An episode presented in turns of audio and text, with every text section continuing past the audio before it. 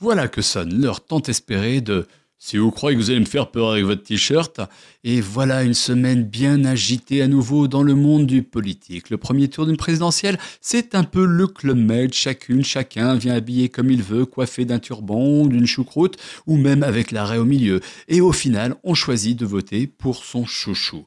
Au deuxième tour, tout se complique, le ton devient grave. Pourtant, à y regarder de près, c'est tout simple. Il y a une alternative, un candidat ou l'autre, machine ou truc. Mais cette fois-ci, machine et truc ne font pas l'unanimité. Dans le premier cas, tout est simple. On appelle à voter pour machine. Dans le second, il y a un petit A ceux qui appellent à voter pour Truc, car eux ils sont contre, mais tout contre Truc. Et aussi un petit B, plus subtil, où on appelle à se prononcer contre Machine, parce qu'on est contre Truc, mais qu'on est plus contre Machine que l'on est contre Truc. C'est génial, non?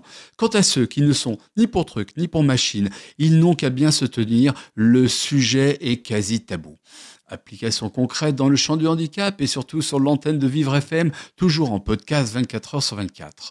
Lundi, Jean-Louis Garcia, président de la page, appelle à voter contre Le Pen. Application évidente du cas numéro 2 petit b, le vote anti-machine. Lundi toujours, une auditrice, Muriel Mourgue, s'étonne qu'en tant que supportrice de Le Pen, elle se fasse traiter de facho. Donnons-lui raison. Pourquoi s'étonner, Muriel? Jeudi, après quatre jours de réflexion, c'est l'avalanche des ralliements à Macron et chacun farte sa planche pour dépasser l'autre. Dans l'ordre de lecture sur notre podcast, voilà. Philippe Croison, nageur hors pair. Ségolène de Neuville, secrétaire d'État chargée aux personnes handicapées, ex-valsiste, ex-amonienne et future ex-macronienne. Riyad Salem, joueur de rugby en fauteuil et candidat pour ce qu'il reste du PS aux législatives à Paris.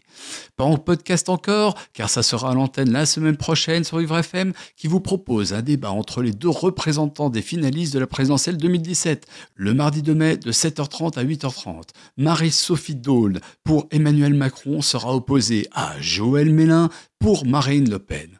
Enfin, le sujet tabou, l'abstention et le vote blanc. Par la voix de Marie-Laure Darricade, soutien de Mélenchon, le futur héros de la révolution d'octobre 17.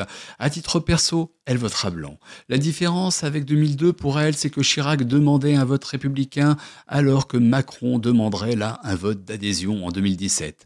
Pour finir, sur politique et handicap, Macron jouant au foot en costard-cravate à 1500 balles, est-ce un appel déguisé à Brigitte pour avoir un jogging de chez pour Noël ou une invitation à voir le foot en costard-cravate reconnu comme une nouvelle discipline aux Jeux paralympiques? Sacré Manu